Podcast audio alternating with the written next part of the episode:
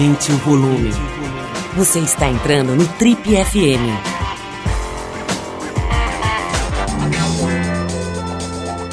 Oi, aqui é o Paulo Lima e a gente começa agora mais um Trip FM, o talk show da revista Trip. Ele pode ser considerado uma espécie de penetra no universo das celebridades nacionais e conquistou a admiração e o reconhecimento do público usando seu extenso repertório intelectual para fazer as pessoas refletirem e também para gerar incômodo, tirando todo mundo da zona de conforto. Ele é gaúcho de São Leopoldo, cidade da Grande Porto Alegre. Foi jesuíta na juventude, se formou em História pela Unicinos e fez um doutorado em História Social pela Universidade de São Paulo. Catedrático por vocação, iniciou sua trajetória lecionando no ensino médio na Escola Estadual de Dois Irmãos, no Rio Grande do Sul. E atualmente é professor do Instituto de Filosofia e Ciências Humanas da Unicamp. Como escritor, ele lançou mais de uma dezena de livros, entre eles Todos contra Todos, O ódio nosso de cada dia, Crer ou não crer e mais recentemente, O Inferno Somos Nós, O que Aprendi com Hamlet e O Coração das Coisas, que é uma coleção de crônicas redigidas para o Estado de São Paulo, para o jornal Estado de São Paulo. A conversa hoje aqui no Triple FM é com um dos mais requisitados palestrantes do Brasil, Leandro Carnal, o mais elegante da chamada trinca de intelectuais pop nacionais. Vou explicar isso já já. Leandro, é um prazer te receber aqui no, no Triple FM. A gente é seu fã já há bastante tempo, você já participou de várias matérias aqui na Trip, foi capa, inclusive, em setembro de 2016, de uma edição muito bacana aqui, que tinha a sua cara aqui para recortar, para produzir uma máscara, inclusive, para as pessoas saírem de Leandro Carnal. Tinha uma chamada muito divertida aqui, todos querem ser Leandro Carnal. É, a gente tem essa, essa, esse bate-bola aqui com você já há bastante tempo, mas a gente não tinha tido o prazer de te receber aqui no nosso talk show. Seja, portanto, muito bem-vindo às nossas confortáveis instalações, Leandro. Muito obrigado. Eu não sei se as confortáveis são um recurso da ironia, se eu ser penetra num mundo, já afinal mostram uma capa de há quase quatro anos e dizem que eu sou penetra.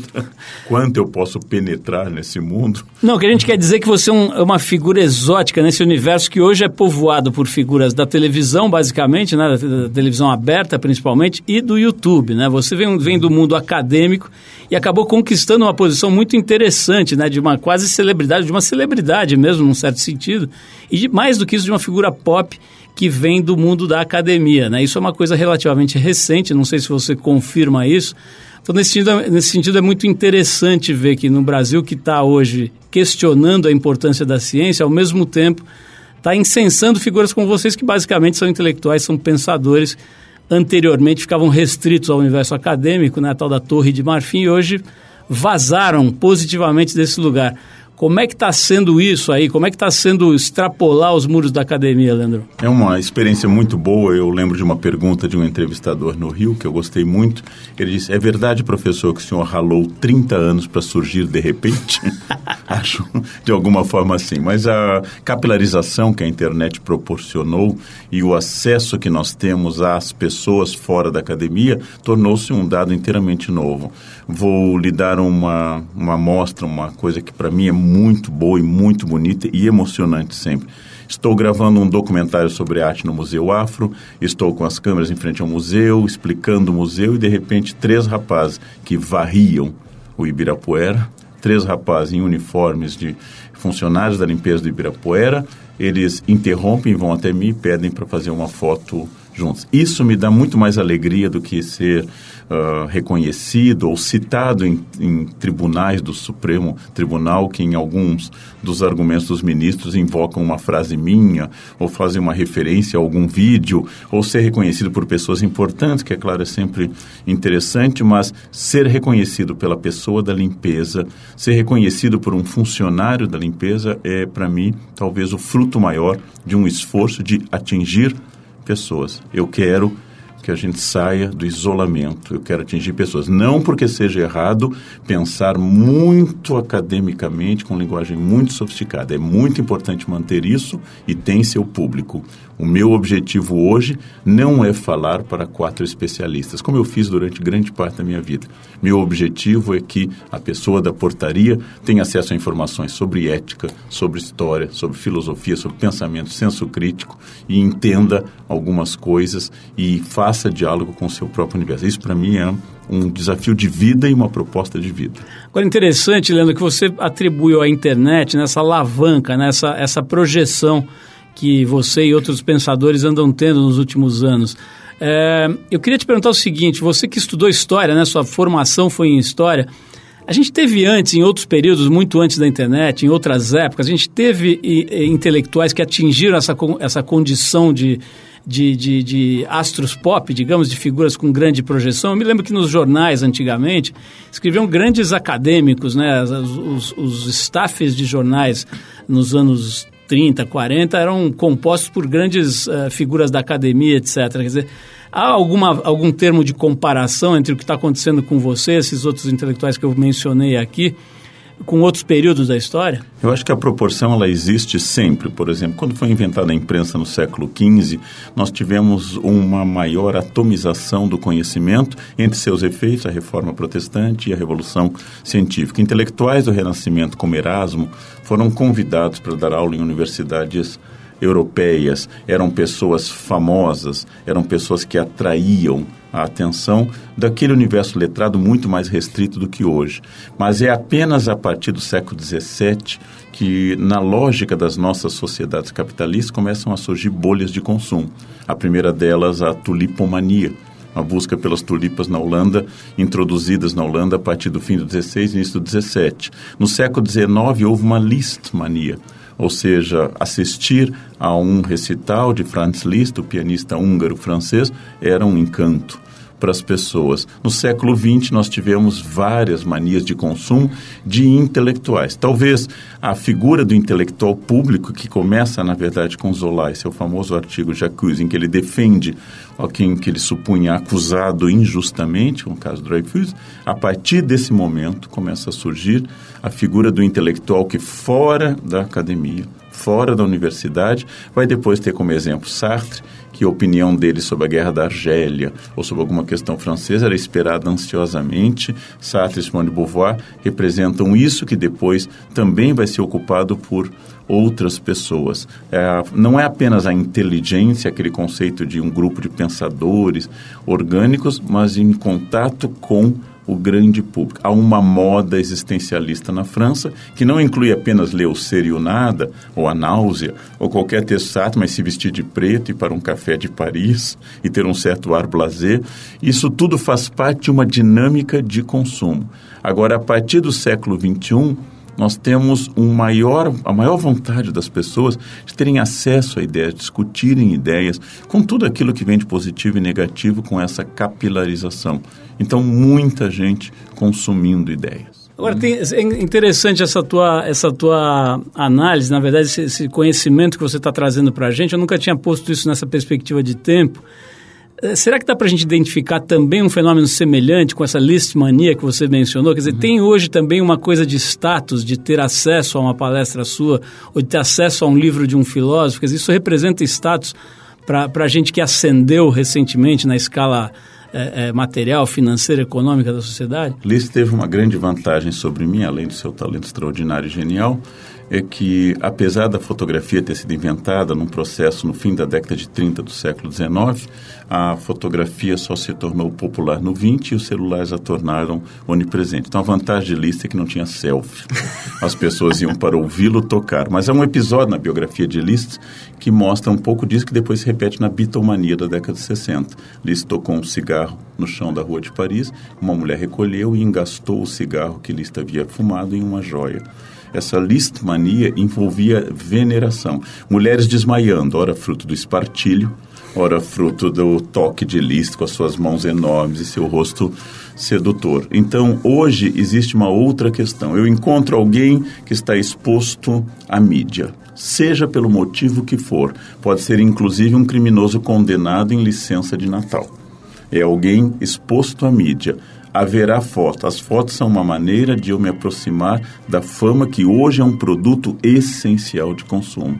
Afinal, não ser notado é desaparecer, publicar é existir, e essa é uma nova empiria, ou seja, é a nova vontade de testar sua existência no mundo. Eu meço a vida pelos likes, então estar ao lado de alguém bomba seu Instagram.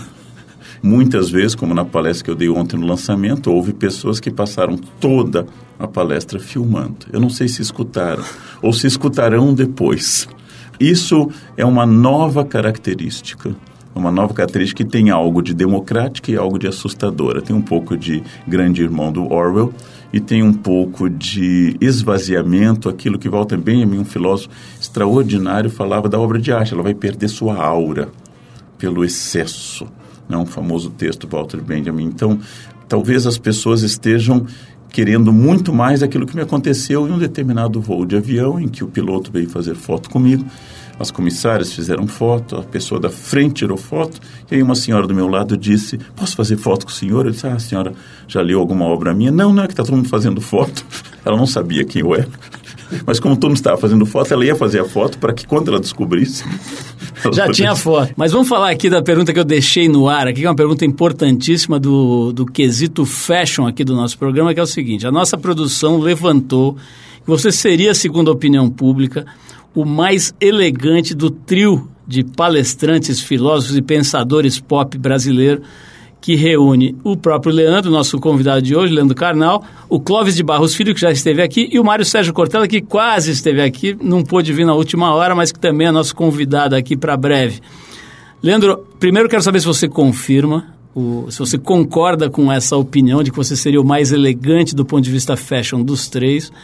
Segundo, de onde vem a sua elegância, qual é, qual é, quais são as suas referências fashion. E depois se, se é mérito seu ou demérito dos outros dois colegas, aí o fato de você ser o mais elegante. Então, vamos por partes. Primeiro eu venho de uma tradição, meu pai em particular, que sendo advogado um homem conservador do interior do Rio Grande do Sul, herdei dele as abotoaduras, herdei dele várias coisas que que são tradições. Meu pai vivia de terno e gravata e vi, estudei em uma escola onde isso era uniforme também. Hoje eu diria que a busca de tentar uma roupa um pouco melhor é uma regra que vale para os quadros. À medida que o quadro vai piorando, você precisa de uma moldura mais brilhante. então, à medida que a idade passa, eu sinto que eu não posso mais sair de camiseta e calça jeans, porque eu preciso de uma moldura melhor à medida que o quadro piora nessa fase que eu chamo atual de desmanche. Então, o quadro deve melhorar. Agora, eu acho que os meus amigos, por exemplo, o Clóvis, ele presta muito pouca atenção ao mundo. A cabeça dele é uma máquina de ideias, é um homem brilhante. Então acho que eu fico feliz que ele saia vestido de casa, que ele sempre lembra, acho que ele tem uma esposa dedicada que garante que ele saia vestido. O Cortella, talvez por ter sido carmelita, também trabalha com esse despojamento, mas todos, por exemplo, que eu lembre, tanto Cortella, Pondé e outros, todos uh, usam a mesma coisa, blazer, forma de calça, uh, ou social, ou jeans, e assim por diante. Eu penso muito que a verdadeira elegância é aquela dita de um príncipe de Gales, o filho da rainha Vitória, que passou a vida esperando a morte da mãe, como o atual, e percorrendo a Europa como playboy, disseram ele, o senhor é o homem mais elegante da Europa. Ele respondeu, se notaram, eu não sou. a verdadeira elegância é oposta àquela que o novo rico concebe, ou que o burguês fidalgo do Molière imaginou. É exatamente submergir em algo tão canônico e tão harmônico que você não seja notado nem positivo nem negativamente. Eu gostaria, acho que isto sim, gostaria de ser conhecido pela elegância da expressão, pela elegância da língua, pela elegância das ideias, mais do que, por exemplo, utilizar roupa A ou B. Historicamente, nós fomos traídos, roubados, enganados por pessoas muito bem vestidas na história do Brasil. Então, a elegância não é nenhuma panagem de caráter, não é nada que acrescente algo ao caráter das pessoas. Porém, há algo que a fama traz. Você não pode mais ir à padaria vestido de qualquer jeito, porque você constará em milhares de fotos. e essas fotos voarão, e como lembra Maquiavel, há pouca chance que as pessoas guardem o melhor de você, e muitas que guardem o pior. Né?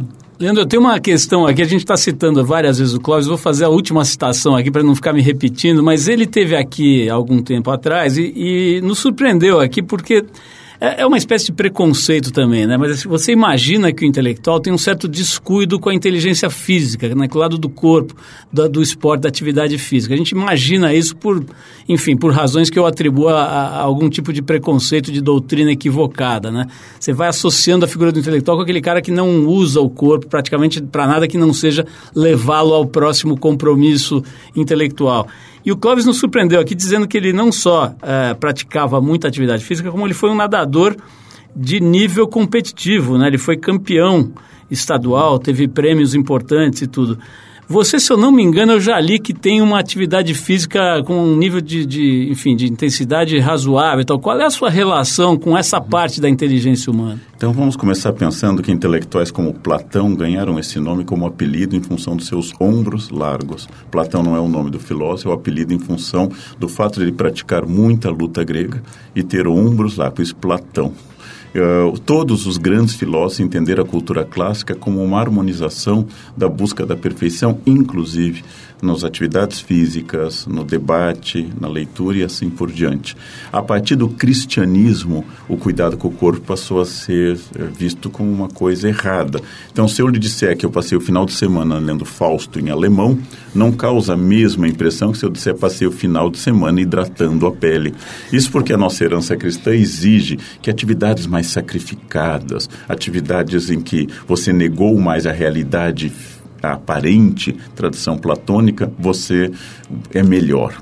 Então nós vimos certa virtude na negação do corpo. Eu, pelo contrário, gosto muitíssimo de atividade física e pode não parecer, mas eu a faço diariamente. Eu acordo às quatro da manhã, eu tenho personal, eu vou para academia quatro e meia da manhã e fiz durante grande parte da minha vida luta também. Isso sempre foi importante. O Clóvis também. O meu amigo Cortella tem um problema específico no joelho, nesse momento e um problema de locomoção dado por isso, então ele também não pode entrar nesse campo. Mas eu acho que às vezes, quando eu estou traduzindo algo ou escrevendo sobre Shakespeare, a melhor parte do meu dia é a academia de atividade física. Ô, Leandro, eu tenho interesse em saber um pouco mais sobre isso. Quer dizer, nessa altura, você está com 56, é isso? 56. Isso. Nessa altura da vida, que tipo de atividade você tem feito? Você tem feito mais o, o exercício aeróbio, a musculação, o alongamento? Que tipo de trabalho você tem feito e, e que tipo de benefícios tem te trazido? Nessa idade, você faz muito investimento para um retorno pequeno. esse, é um, esse é um dos dramas. Então, eu tenho que cuidar muito da alimentação, eu tenho que cuidar muito de um colesterol que geneticamente é alto. Eu vou para a academia de bicicleta bicicleta, são 5,6 quilômetros da minha casa até a academia. Faço lá durante uma hora e meia, com atividade muito orientada, grande, Nilson, que cuida que eu nunca tenha uma lesão ou algo que é comum. Faço a musculação clássica, faço supino, supino reto, supino inclinado, rosca, rosca Scott e assim por diante. E gosto muito dessa atividade. O que eu mais gosto de fazer, se eu pudesse só faria isso, é caminhar dê em mim um tênis confortável, uma linha reta e não com aclives ou declives, e eu vou daqui à Mongólia. Não gosto de correr, corro na esteira, mais ou menos como Antonieta enfrentou o tribunal em outubro de 1793, com dor, resignado, encaro a esteira como tratamento de canal, ou seja, preciso fazer, vamos lá, vai fundo. Então, eu não gosto de correr, gosto muito de andar de bicicleta, gosto de nadar, e, mas, acima de tudo, gostaria muito de caminhar muito mais. É aquilo que eu adoro. No litoral do Rio Grande do Sul, onde eu nasci, a praia é reta e a areia é dura. Você pode cruzar municípios caminhando e é, é, muito específico esse litoral sedimentar gaúcho. Então, é uma prática de praia de caminhar duas, três, quatro horas com grande alegria à beira-mar. Litorais mais rochosos, irregulares, ou com areia mais fofa, é um pouquinho mais difícil. Leandro, não é exatamente um assunto novo, mas eu fui colunista semanal de jornal durante muitos anos também. E tem aquela questão do, do, do momento em que você realmente está convencido de que você não tem nada a dizer para o mundo. Eu, pelo menos, tinha isso de vez em quando. Vou dizer que era toda semana. Tinha semana que eu estava empolgado com alguma percepção, alguma coisa que eu tinha visto, ou que tinha pensado. Mas tem aquela semana em que você não está afim e acha que não tem nada a dizer para o mundo. Isso acontece com você ou permanentemente você está pilhado, motivado e tem o que dizer? Bem, não, não é motivação, não é constante, não é a mesma coisa sempre. Eu escrevo muito sistematicamente, eu não fico esperando a musa inspiracional, eu não acho que vá baixar um paráclito que me, que me dirija, eu realmente sou metódico como trabalhador. Então eu sento no avião e um voo de mais de uma hora significará uma coluna com certeza. Amanhã eu tenho um voo para Natal, pelo menos duas colunas. E aí eu levo um igual tempo para corrigir, porque eu escrevo muito rápido, mas com muitos problemas. Aí eu faço um longo tempo corrigindo. À medida que eu vou tendo ideias, então tive a oportunidade de ver junto com uma funcionária da minha casa alguns filmes sobre atividades domésticas, como o filme Domésticas, ó, dois como o filme uh, Roma, por exemplo, e aí nós vimos juntos. E a partir das percepções dela, de mim, da nossa conversa, eu escrevi uma coluna que foi essa semana, que foi chamada Domésticas. Às vezes nascem de um livro lido, que me impressionou muito, às vezes de um concerto, como foi o caso agora, assisti o Nelson Freire pela segunda vez depois, é, os 20 anos da Sala São Paulo, eu assisti na inauguração e agora, tocando o mesmo repertório, fazendo aquela reflexão, mudou o Natal, mudei eu, que Machado de Assis faz. Às vezes é uma experiência muito forte, um museu uma experiência. Às vezes é um livro e às vezes eu tenho que parar para pensar. E aí não é a inspiração que vem, mas o que me marcou. Por exemplo, essa semana peguei um dos livros de orientação da minha existência, que é o Quixote. Então, escrevi algo sobre a segunda parte do Quixote, ou seja, a primeira saiu em 1605, escrevi sobre a segunda parte do Quixote. E para pensar isso, então, às vezes eu tenho que buscar, às vezes ela vem etc. Agora, quem como eu, todos aqueles que me ouvem, que já deram aula para sexto ano, é obrigado a ter ideia o tempo todo, estar sempre alerta, estar sempre inspirado, porque senão você não sobrevive a uma sala de aula. Leandro, eu já falei aqui sobre a sua elegância é, no, do ponto de vista do, do trajar, mas tem também uma elegância natural, você trata as pessoas de uma forma muito elegante. Mas eu queria saber o seguinte: essa fama que você acabou adquirindo por conta do seu trabalho, né, estava dizendo aí que você no supermercado é reconhecido, enfim, na rua, na padaria. Como é que você faz para escrever no avião se você senta do lado de uma pessoa que quer bater papo, que quer conversar? Como é que você finge que está dormindo? Qual é a sua técnica para não ser deselegante e ao mesmo tempo não, não ser aborrecido por alguém? É, eu tenho um segredo muito fácil, né? Eu sempre viajo com um assistente, ele me dá a poltrona da janela e ele senta no meio. Esse é um segredo muito fácil. Eu tenho um filtro físico.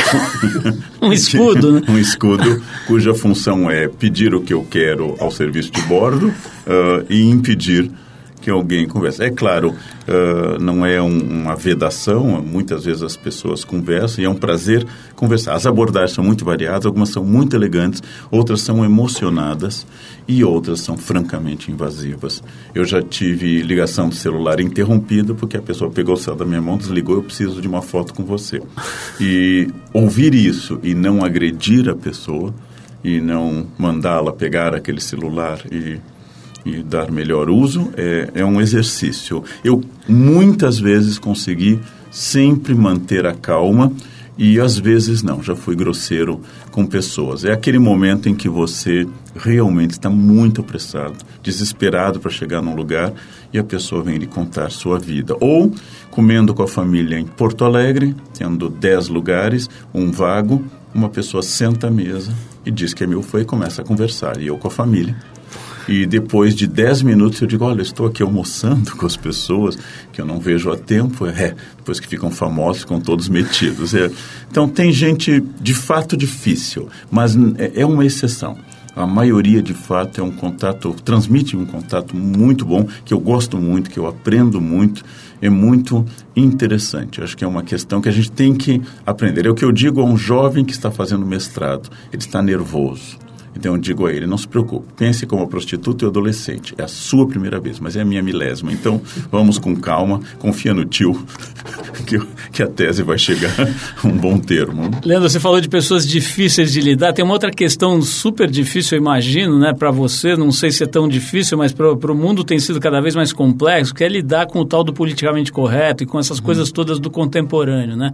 Coisas que hoje não que eram bastante corriqueiras no linguajar, por exemplo, e que deixaram de ser admitidas repetidas, né, deixaram de ser razoáveis. É, é, você estava me contando aqui de questões né, que você foi descobrindo ao longo do tempo, numa palestra ou numa, uma conversa qualquer, descobrir que um certo termo que era totalmente aceito deixou de ser. Como é que está sendo para você ser uma figura pública e mais do que isso, né? Não é uma figura pública que sai para dar autógrafos ou que participa de uma novela, né? Alguém que passa todo o tempo pensando e emitindo seus pensamentos.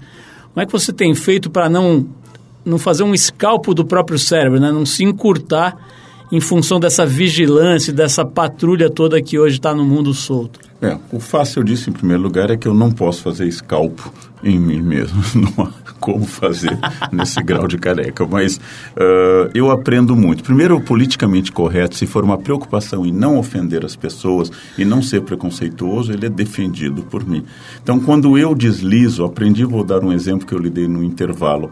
Eu estava em uma palestra no Rio e usei muito respeitosamente a análise de um caso de uma pessoa que eu classifiquei como portador de Down e a mãe de uma pessoa com Down chegou a mim e disse: Meu filho não porta Down, não é uma roupa que ele tire e coloque. Meu filho é Down. Eu agradeci a ela, aprendi. Porque de fato eu luto contra o preconceito. Eu não quero ofender as pessoas. Eu já usei, por exemplo, palavras como autista e esquizofrênico como metáforas para divisão diante de uma questão ou diante de uma impossibilidade de comunicação com o outro, não como referência jocosa à doença. Obviamente não. Não como uma referência irônica aquilo que não é doença, mas é uma característica, às vezes, de uma pessoa.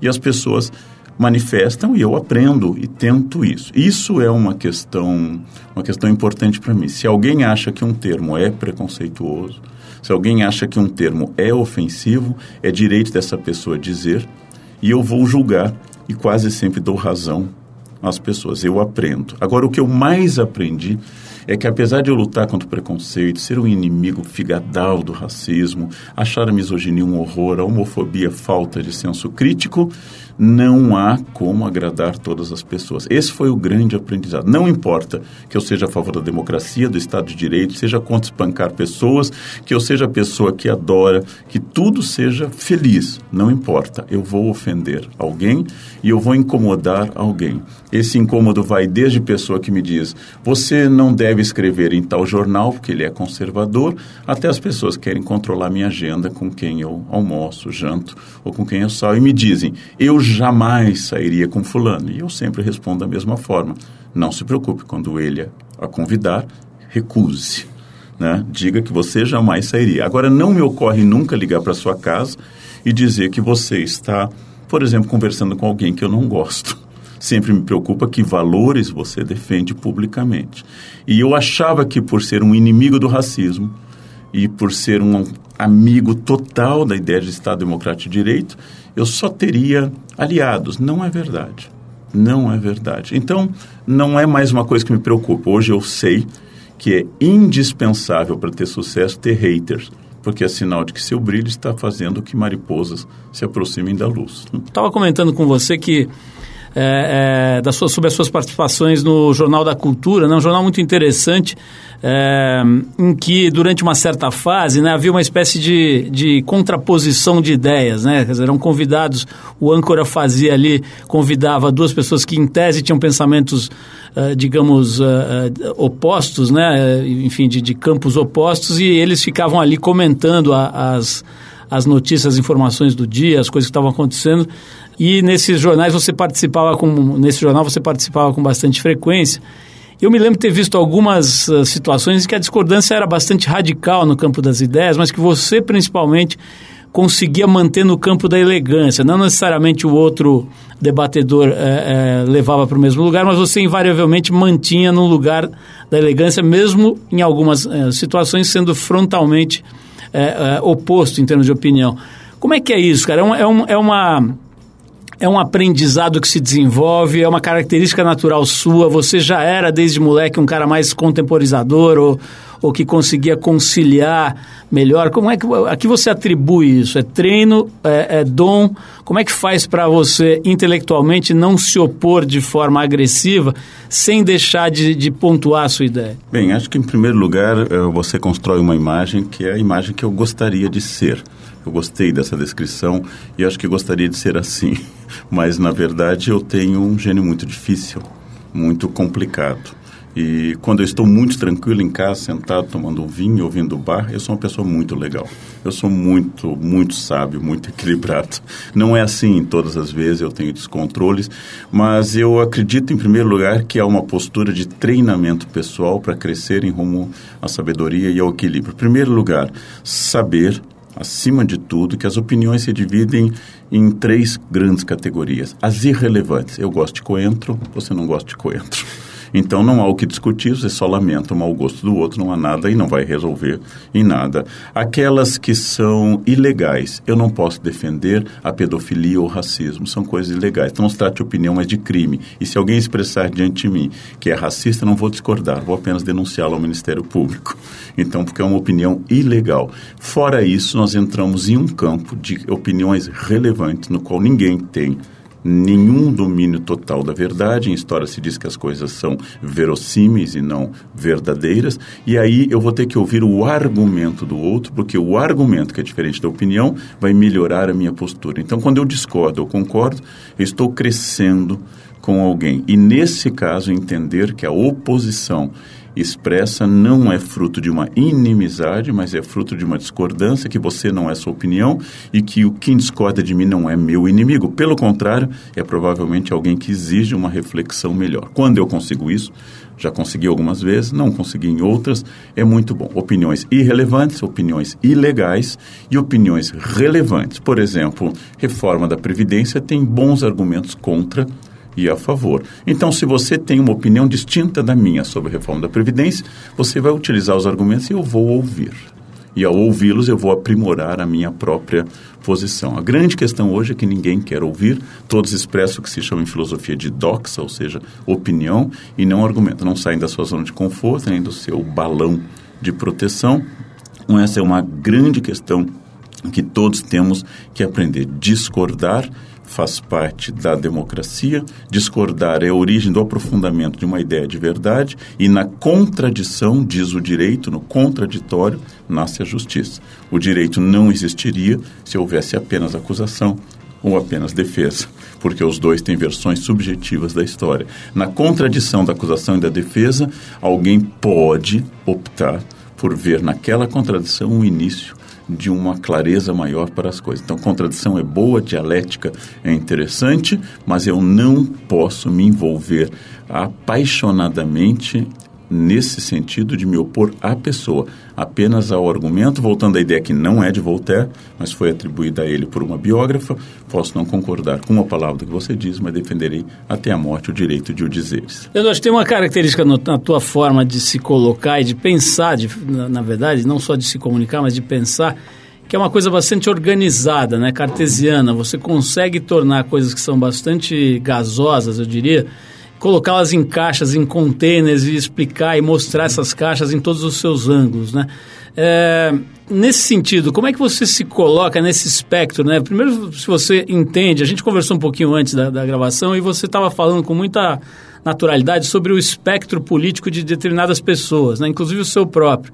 Como é que você, você ainda, é, é, é você entende que o conceito de direita, esquerda, centro ainda valem e como é que você se, se classifica, digamos, se você considera que esse, essa forma de ler o mundo ainda está valendo? Qual é, em que lugar você se coloca? Em 1989, em novembro, quando caiu o Muro de Berlim, a rigor a classificação inventada pela Revolução Francesa entre esquerda, centro e direita e suas variantes, centro-esquerda centro-direita, ela deveria ter entrado em colapso, como entrou na maior parte dos países. Como o Brasil descobre muito tardiamente as coisas, à medida que a Guerra Fria entrou em colapso, ela foi redescoberta aqui. As pessoas fazem acusações no Brasil típicas da era do macartismo, ou seja, lá da década de 40 para 50 do século 20, e se acusam de coisas. Bem, não há nenhum defeito de caráter em ser de direita se eu entender por direita, conservadorismo de desconfiança do Estado, valorização do indivíduo e assim por diante. Não há nenhum defeito de caráter em ser de esquerda, se eu entender por esquerda, justiça social e diminuição de liberdade individual em detrimento das liberdades do grupo. Então eu posso pensar assim. Eu sempre me considerei desde a juventude até hoje como uma pessoa de centro que em várias das minhas propostas, como ser a favor da união afetiva entre pessoas do mesmo sexo garantida pela lei, ser a favor de posturas, como por exemplo combate ao racismo, alguns identificam nisso uma postura de esquerda. E muita gente, especialmente a extrema-direita, me classifica como comunista. Na universidade, quase todos os meus colegas consideram que eu sou conservador e de direita. Acabei de ler um trabalho acadêmico que me foi enviado de uma menina que me equivale a todos os pensadores de direita do Brasil. Então, sempre quando eu classifico o outro, direita ou esquerda, estou, na verdade, pensando onde eu estou em relação àquilo. É como dizer se você é alto ou baixo. Em comparação a quem? A um gnomo ou Oscar da seleção de basquete. Então, se eu sou alto ou baixo. Então, eu sempre me considerei de centro por ser a favor da propriedade privada, logo não um revolucionário. Ser um reformista, achar uma coisa desde o século XIX que positivistas já diziam, conservar melhorando que é uma ideia. Sempre tive um flerte com a desconfiança do Estado que é comum a anarquistas e liberais.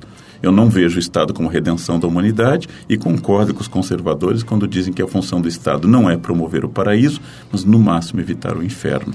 Mas acho impossível viver em um país em que há pessoas que ficam cegas por falta de vitamina A na infância, que não haja saneamento básico. Eu acho pouco produtivo para o capitalismo brasileiro conviver com esse grau de exclusão da sociedade de consumo.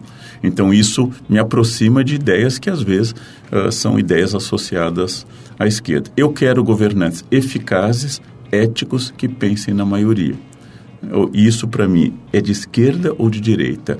Como o roubo é ambidestro a ladrões de esquerda e a ladrões de direita, a ética não é bandeira de nenhum grupo. Não? E como a eficácia é um desejo para todos, ela também não é bandeira de algum grupo. Mas é importante dizer: o problema não é ser de esquerda ou direita, o problema é ser ladrão, ineficaz, nepotista, passional, violento ou incitar ao crime. Esses são problemas, não esquerda ou direita. Leonardo, na, na, entrevista que você deu à Trip aqui em setembro de 2016, nessa edição de setembro de 2016... Eu era tão jovem, né? pois é. o, o, você fala bastante da importância da psicanálise na sua vida, né? Eu queria que você me contasse um pouquinho que papel a psicanálise tem se você continua utilizando essa ferramenta na tua evolução? Eu tinha 18 anos quando eu tive a minha primeira terapeuta profissional, a saudosa e ainda atuante, brilhante Sheila Rabuska, em Curitiba. Desde então até hoje, praticamente eu nunca abandonei. Tive terapeutas haitianos, tive terapeutas freudianos, tive terapeutas lacanianos, um atual. Tenho tido um problema de agenda com o meu terapeuta, que eu gosto muito, Contado Caligares. Temos tido um problema, porque a agenda dele é complicada e a minha também. Isso dá uma certa incompatibilidade de gênios. Mas eu gostaria muito de manter a capacidade semanal de conversar sobre mim na busca de uma coerência de discurso. E acredito muito nesse princípio lacaniano de enunciar meu discurso para que eu busque as coerências e incoerências do discurso. Eu acho que psiquiatria, psicologia, fórmulas terapêuticas têm muito futuro. Nós temos uma sociedade que nos enlouquece do trânsito às relações cotidianas e profissionais e fazer terapia de acordo com a sua inclinação pessoal, seja ela qual for a orientação da terapia, eu recomendaria para todas as pessoas. A minha sabedoria vem em parte da própria existência e em parte da terapia. Então, usando o ditado espanhol, o diabo viejo sabe mais por viejo que por diablo. Então, o diabo velho é mais sábio, porque ele é velho, do que o diabo. Então, quando as pessoas dizem, você é muito controlado, eu disse, não, isso é a idade, a idade te torna mais lento e você não quer reagir às coisas. Então, a velhice é um bom instrumento de iluminação também. Eu tenho uma, nosso tempo já está chegando ao fim, mas eu quero te fazer uma pergunta. Eu me lembro de uma passagem, talvez a minha memória esteja falhando aqui, mas você disse, teria dito alguma coisa parecida com com, com isso no, no Jornal da Cultura. Alguém falou, usou a expressão, ah, fulano tem uma energia diferente. Você disse alguma coisa parecida com o seguinte, olha, se, se, isso, se não for nada que possa ser medido pela Light ou pela Eletropaulo, eu não acredito nesse tipo de energia, uhum. ou no uso dessa palavra nesse sentido. Mas a minha pergunta é a seguinte, você foi jesuíta né, no, no, no início da tua vida e tudo, como é que é a sua relação com essa, esse aspecto da vida, essa dimensão da vida, a dimensão, digamos, espiritual ou religiosa? Como é que é isso hoje na sua vida? Sou um pesquisador de religiões há mais de 30 anos, eu produzo livros sobre religiões, eu frequento lugares religiosos para tomar notas e fazer pesquisa, eu gosto muitíssimo, tenho amizade profunda, especialmente com representantes de religiões, tenho amizade com padres e rabinos, notadamente, frequento todos os lugares, fiz um estudo agora longo sobre exorcismos, então assisti a muitos exorcismos em vários enfoques religiosos, eu não acredito na existência de algo além da percepção material. Então, se a pessoa usa uh, a metáfora energia, quase sempre para mim ela está prestes a introduzir uma ideia fraca, fruto de uma formação deficitária, não por ser religiosa. A religião tem pessoas geniais, brilhantes, e os ateus não são notavelmente mais éticos, notavelmente mais agradáveis. Ateu é chato, como qualquer ser humano, não tem nenhuma diferença ética entre ateu e religioso. Agora, a palavra energia, eu estou nesse hotel, eu sinto uma energia, eu estou nesse ambiente, sinto uma energia, era melhor dizer diretamente. As pessoas são receptivas ao que eu falo, o ambiente é agradável, a temperatura está ajustada à minha percepção térmica, então digo que o ambiente tem uma energia agradável. Uh, não confio nessa existência. E hoje em dia, a suprema picaretagem é pegar um grande conhecimento de física, extraordinário, e traduzi-lo para falta de qualquer conhecimento. Quando eu não posso explicar nada, eu digo isso é quântico. Quântico é a palavra que, fora do seu contexto, pesquisa de físicos de ponta, é pura e absoluta picaretagem. Quando eu não entendo sequer a segunda lei de Newton e começo a dizer que isso é quântico, eu recomendaria, antes da trigonometria, domine a tabuada. Estuda Newton, depois começa a dedicar a física quântica, que é uma tarefa que eu acho que vai levar uma vida inteira. Mas evite dar opiniões sobre energia, física quântica e outras coisas. Só diga, é bom, é ruim, eu gostei, as pessoas sorriram, atendimento foi eficaz. Se você considera isso energia, tudo bem. O resto é elétrico. O que importa é a elétrica que vem, vai, falta ou cai e assim por diante. Né? Leandro, eu queria, queria ouvir a sua opinião sobre um outro assunto antes da gente terminar. A gente teve aqui há algum tempo, pouco tempo até, a visita de um cientista, um neurocientista, o Stevens Hain, que tem nos ajudado aqui a entender aspectos da ciência e tudo nos últimos tempos, até protagonizando agora um, um podcast que a gente está fazendo aqui sobre ciência, no intuito de, de, de, de, tornar mais pop, inclusive, a ciência. É, e ele, um dos aspectos que ele, que ele trabalha na pesquisa dele e tal são, são as, os efeitos das substâncias, vamos dizer assim, é, é, psicotrópicas, não sei se é essa a expressão que se usa hoje, psicodélicas, na verdade, uhum. né? É, sobre o cérebro, sobre determinadas patologias, inclusive, né? Então, estudos de ayahuasca, de LSD, de, de, de, substâncias desse tipo. Como é que é a tua visão sobre essa questão, né? Assim, eu não gosto muito de perguntar sobre drogas, porque você coloca uhum. tudo numa mesma, numa, numa uhum. mesma sacola, né? Isso é muito delicado pelo que a gente está aprendendo aqui ultimamente, inclusive isso é um, isso é um equívoco bastante grave, né? Mas o que, que você conhece, qual é a tua experiência, o que, que você entende desse campo né, do conhecimento humano, dessas, dessas substâncias que interferem na, na bioquímica, né, na química do nosso cérebro, principalmente? Bem, quando eu era jovem eu tomei fantaúva e acho que isso já dava umas viagens muito interessantes. Bom, não estava falando de droga pesada, né? você está trazendo não, é esse assunto para... É verdade. Mas eu, eu tenho, apesar de ter feito área de humanas e viver na área de humanas, eu tenho uma resistência muito grande a coisas que produzam um estado de consciência alterado que por alguma incapacidade filosófica você chame de consciência mais profunda.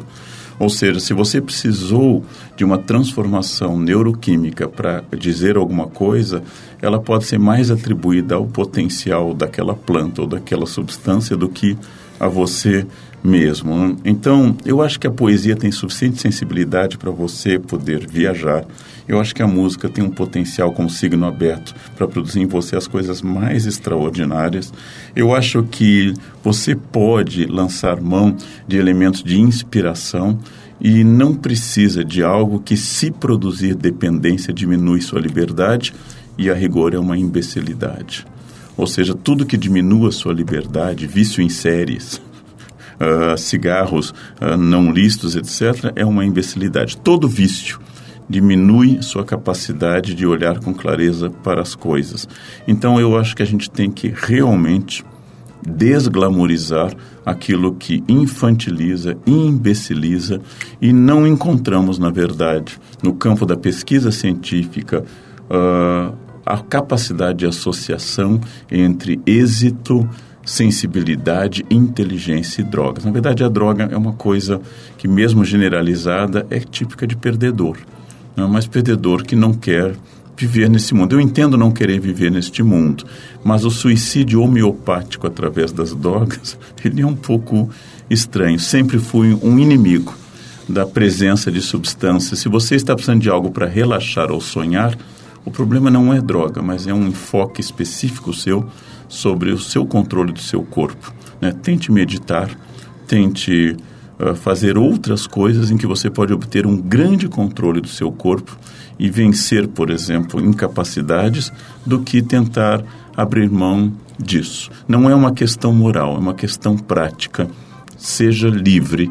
Tudo que fizer você dependente não? Tudo que é bom em si, como sexo, mas fizer você dependente, tudo que é bom em si, como tomar uma taça de vinho, mas tornar dependente, é algo problemático e tem que ser repensado. Professor Leandro Carnal, quero agradecer muito a sua presença aqui. Foi ótimo esse bate-papo. Fiquei, fiquei muito feliz aqui com a sua visita e principalmente em poder saborear a, sua, a, a, sua forma de enxergar o mundo, de, de pensar, de falar. Eu quero dizer que, eu quero mencionar aqui, quando a gente falou de religião, de de, de, de, desses aspectos, vamos dizer, espirituais. Aí você tem um livro muito interessante aqui com o Fábio, Fábio de Mello, né, com o padre Fábio de Mello, chamado Crer ou Não Crer, que, enfim, discute um pouco de fé, de religião e tudo isso de uma forma muito divertida, né, muito fácil, muito gostosa.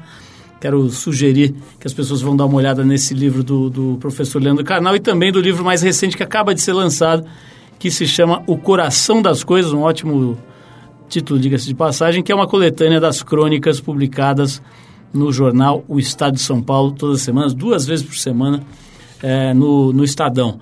Leandro, muito obrigado pela tua presença. Eu que agradeço a oportunidade.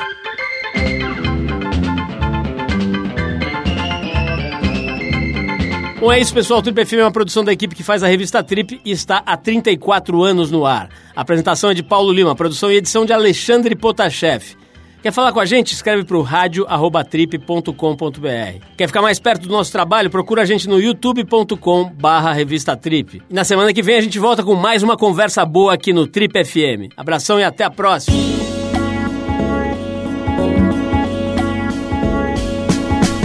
Você ouviu Trip FM.